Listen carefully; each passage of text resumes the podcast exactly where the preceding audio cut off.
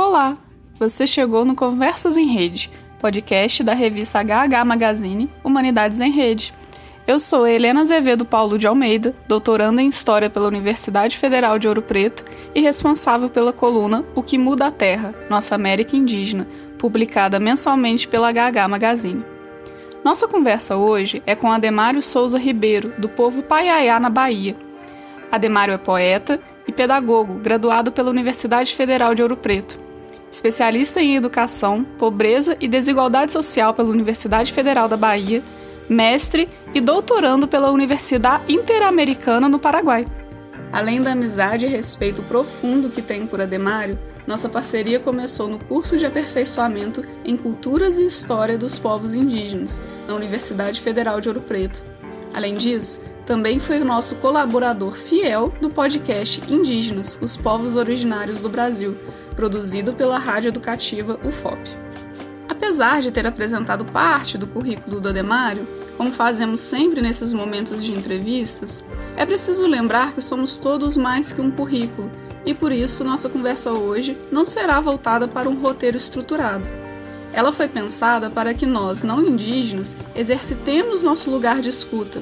Por isso, convido todas, todos e todes a ouvir a voz de nosso amigo Ademário, do povo Payayá, pois para haver um diálogo honesto é preciso fala e escuta igualmente sincera.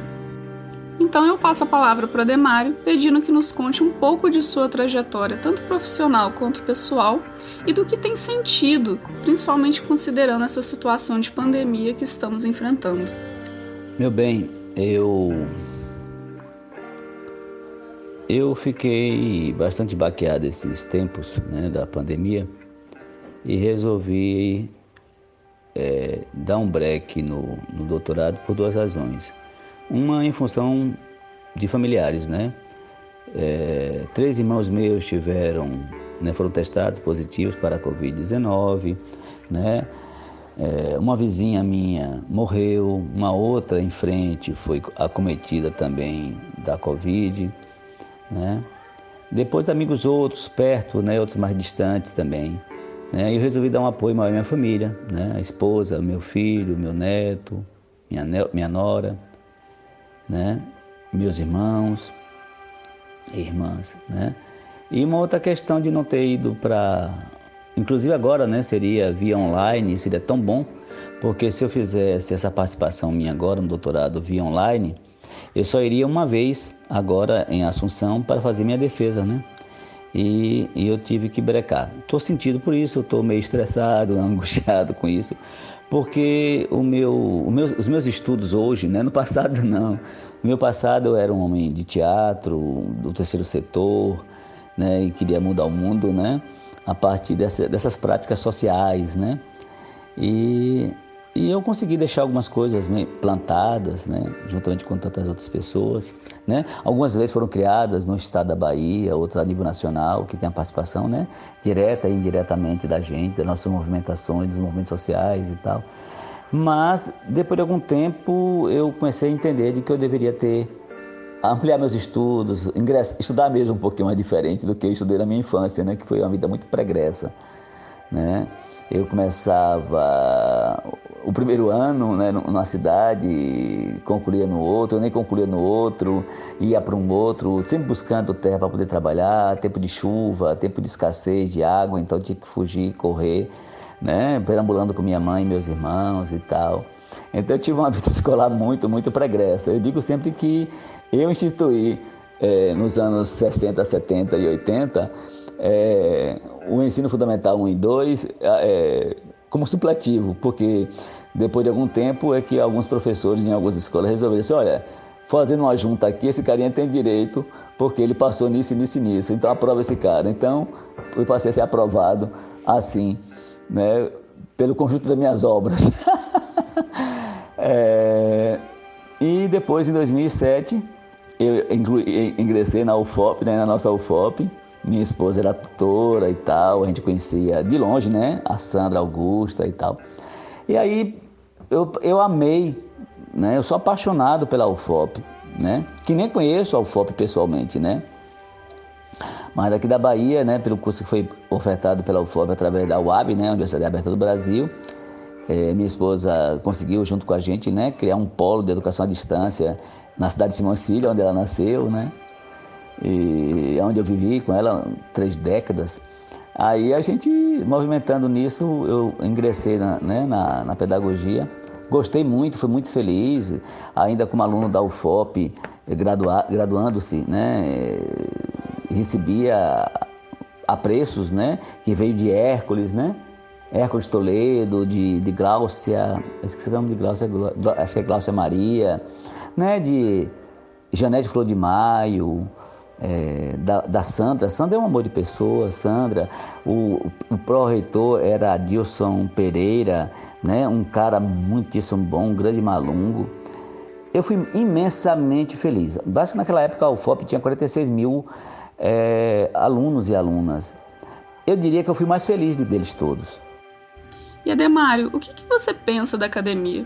Ou mais precisamente, como você acha que a academia pode contribuir na luta e demandas dos povos indígenas do Brasil, e mais especificamente do povo Payayá? E aí eu estava te falando sobre a questão da, das dificuldades, né, na família e financeiras para fazer. Agora, né, eu faria essa, esse módulo online e só precisaria ir uma vez em Assunção para fazer a defesa do doutorado. E aí esse título, como os demais, né, os anteriores, e todos que vêm pela frente, é para dedicar à melhoria do nosso povo, é para tributar aos povos indígenas, é para que a gente possa anunciar ao, mundo, ao Brasil e ao mundo, né, quem foram esses povos, quem são esses povos, que tipo de dinâmicas, né, atravessam a vida deles, ou, são, ou, ou, que, ou o quanto eles são atravessados por políticas, né, etnocidas, né, genocidas, é, o quanto os projetos agrícolas, né, os tiram do seu chão, das suas, das suas áreas e terras imemoriais, né, é para estimulá-los a, a ampliar a sua autoestima, é para estimulá-los a, a valorizar a sua cultura, o seu ethos, né? Então, eu não estou brin- é, indo para o mundo acadêmico para brincar, né? É para aproveitar realmente grandes aliados que tem no mundo acadêmico, e com eles é, a gente forjar um arco, uma flecha, né, para tocar os corações, que leve na ponta dessa flecha um pouco de luz, um pouco de orientação, um pouco do que são os povos indígenas, para que as pessoas modifiquem o seu pensar sobre o índio genérico, né, sobre o índio, o índio é, canibal, sobre o índio, sabe? Esses vários estereótipos que foram criados para os povos indígenas, né, essa generalidade criada para os povos indígenas, e mostrar o quanto, né, eles são povos que têm culturas diferenciadas, que têm um pensar sobre si, sobre o outro, sobre a terra, sobre os céus, sobre os fios que unem, né, e conectam eles a, a, ao ser supremo, ao fazer as coisas, a questão das fêmeas, a questão das marés, É, a questão das suas línguas, né, que, que com elas eles aprendem a dizer, né, quem sou, para onde vou, que planta é essa, que peixe é aquele, que época é essa de desova, ou que época é essa mais fértil, o cuidado que tem com as crianças, a relação deles com, sabe, com o seu entorno, né, e com o que está acima das suas cabeças, né. É para isso que eu quero estudar e, e, e, e, e trazer de volta para dentro, né, dos povos indígenas, né? É sempre muito bom te ouvir, Ademário. Para a gente então finalizar essa conversa, eu gostaria que você deixasse uma mensagem para os nossos ouvintes, que é de maioria não indígena. Fale um pouco para a gente sobre como nós podemos auxiliar e colaborar na luta e demandas dos povos originários do Brasil. Querida professora Helena Azevedo, amiga e aliada dos povos indígenas, é um prazer muito grande ouvir você e também ouvir teus ensinamentos. Você é muito sensível aos povos indígenas, os compreende bastante e tem se lançado a esse desafio de poder compreendê-los mais e mais para poder, enquanto professora e pesquisadora, é, contribuir efetivamente.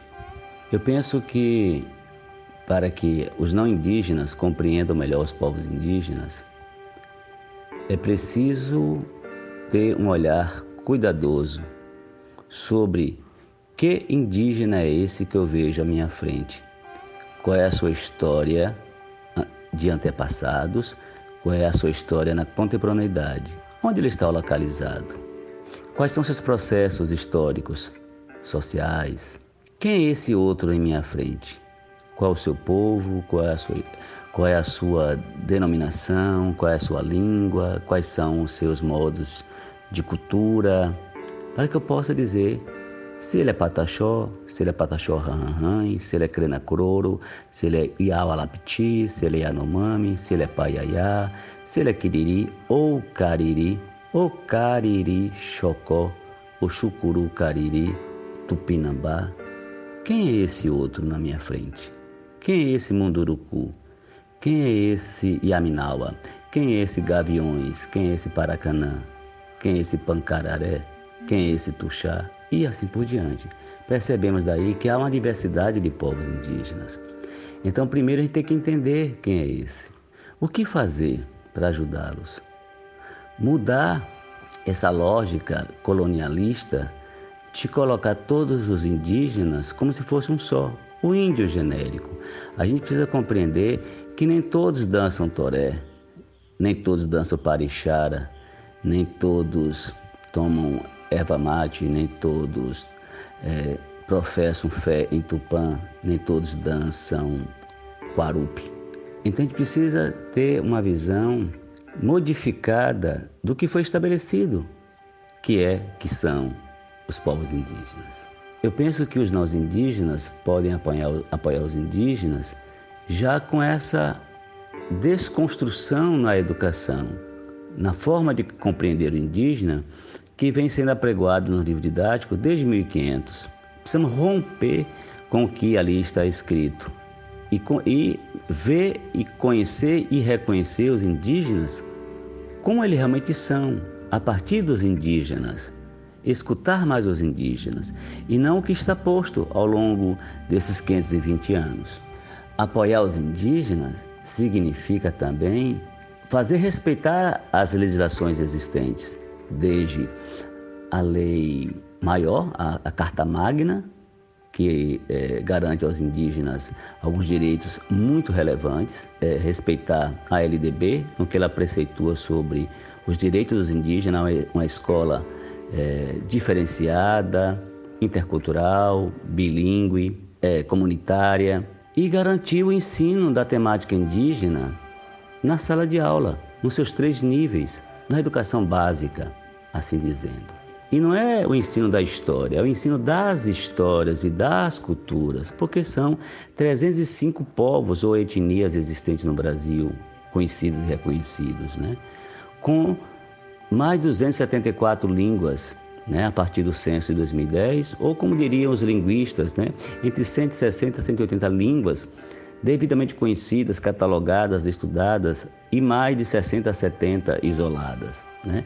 Então é um patrimônio muito rico, muito diverso, que a gente precisa compreender a complexidade, né, dessa teia extraordinária de culturas, de histórias, de patrimônios linguísticos.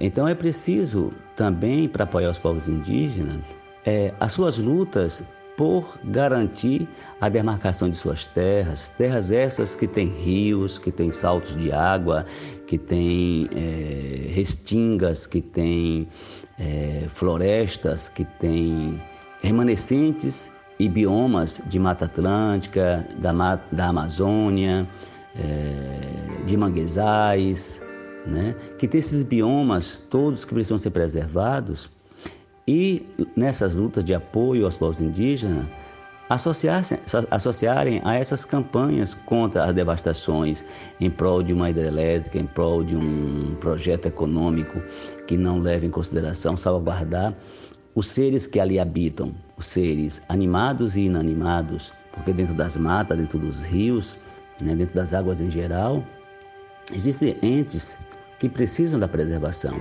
Se não desaparecem, e desaparecendo surgem demandas ligadas a pandemias, as mais diversas, doenças as mais diversas, o espírito da, das doenças Eles proliferam em momentos em que a natureza é degradada.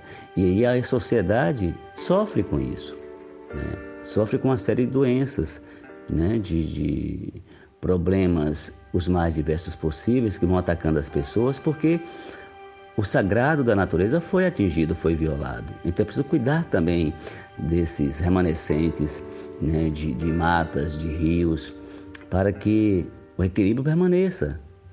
Senão, surgem os cataclismos, surgem, surgem os furacões, surgem é, as mossorocas, surgem as gripes, surgem os vírus. E isso tudo se assomam em doenças que atinge a humanidade inteira e não apenas os povos indígenas. Claro que os indígenas seriam os primeiros afetados, mas depois, por conseguinte, todos aqueles que estejam convivendo naquele espaço, coabitando o mesmo espaço.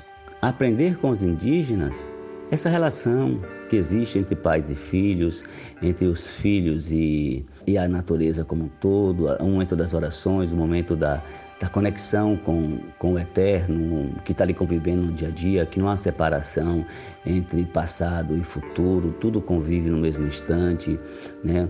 Os deuses, os, ou seja, os espíritos, é, todos coabitam o mesmo espaço, né? Não há momento de separação, né? Aprender essa alteridade existente entre os povos indígenas, compreender desde essa alteridade a sua profecia e sua forma de bem viver. Não é viver bem, mas bem viver, né? É, a eterna busca pela terra sem males, né? Professada pelos povos falantes do Tupi e do Guarani. Mas também que em outros povos há uma busca de florescimento da terra, de maturidade da terra, da mãe que nos dá todos os alimentos. Então é preciso compreender essa filosofia, essa poética, essa ontologia comum a cada povo indígena e compreender a diferença dessas ontologias em cada povo. Eu penso que se nós conseguirmos construir essas percepções, se a gente começar a abordar dessa forma essa, essa relação com indígenas e não indígenas, a gente tem uma perspectiva melhor de futuro. Um mundo melhor vai ser possível. E um mundo construído a partir de um pensamento zapatista. Construir um mundo em que caiba outros mundos. A gente precisa incluir o outro. Alteridade para todos. Obrigada, Ademário, por essa conversa tão proveitosa e que venham as próximas. Esse foi o Conversas em Rede, o podcast da revista agá agá Magazine. A gente se vê na próxima. Tchauzinho!